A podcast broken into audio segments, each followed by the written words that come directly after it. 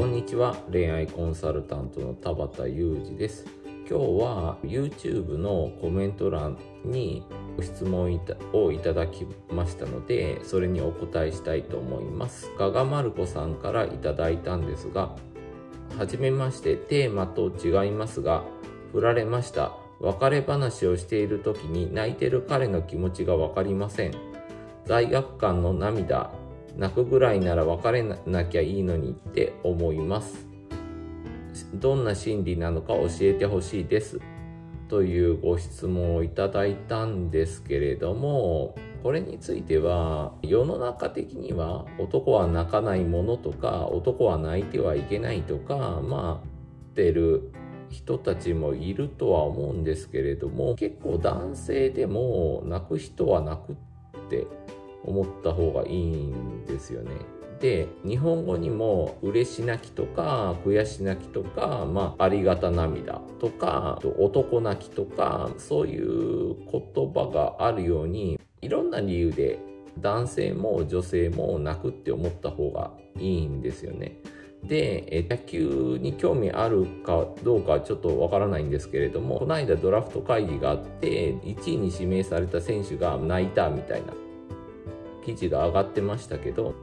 ちょっとどういう涙だったかはわからないんですけれども気持ちが高ぶったっていうことで泣いたと思うんですよね。で僕の話をすれば同級生とかに泣き虫って言ってからかわれたりいじられたりとかっていうことが結構あったんですけれども僕も気持ちが高ぶったら泣くみたいな人だったので悔し泣きとかもありましたし映画とかドラマとかアスリートのインタビューとかでもグッとくる時はポロッと涙が出たりしてました。で同級生の中には興奮すると涙が出るみたいなタイプの人もいてだからあの他の同級生と喧嘩になったりすると泣くみたいな涙出るみたいな感じで喧嘩中に泣いてたみたいな。人もいたんですね。だから男女問わずいろんな理由で気持ちが高ぶったら行く人いるって思った方がいいんですよね。で別れ話の時に、まあ、泣く男性って結構話を聞くんですよね。で理由は何ですか？みたいな話をいただくんですけれどもただ感情が高ぶったから涙が出てしまった。っていう風に捉えた方がいいんですよね。でももちろん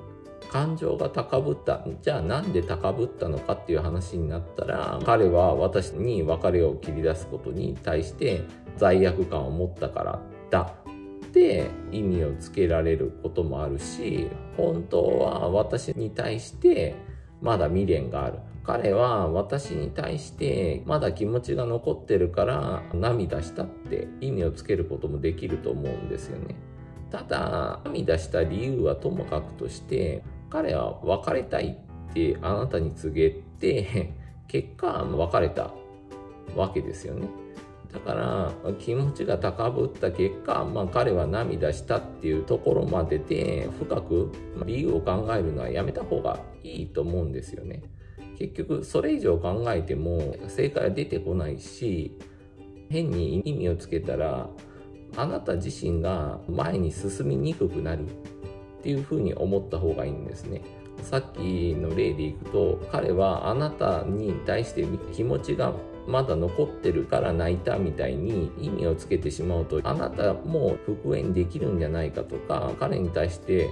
未練が残ってしまって新しい出会いに対して前向きになりにくい状況が続くと思うんですよね。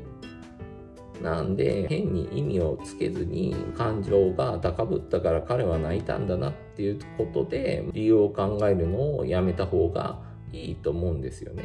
ということで今日は以上です。よかったらまたご質問とか送ってくださると嬉しいです。恋愛コンサルタントの田畑裕二でした。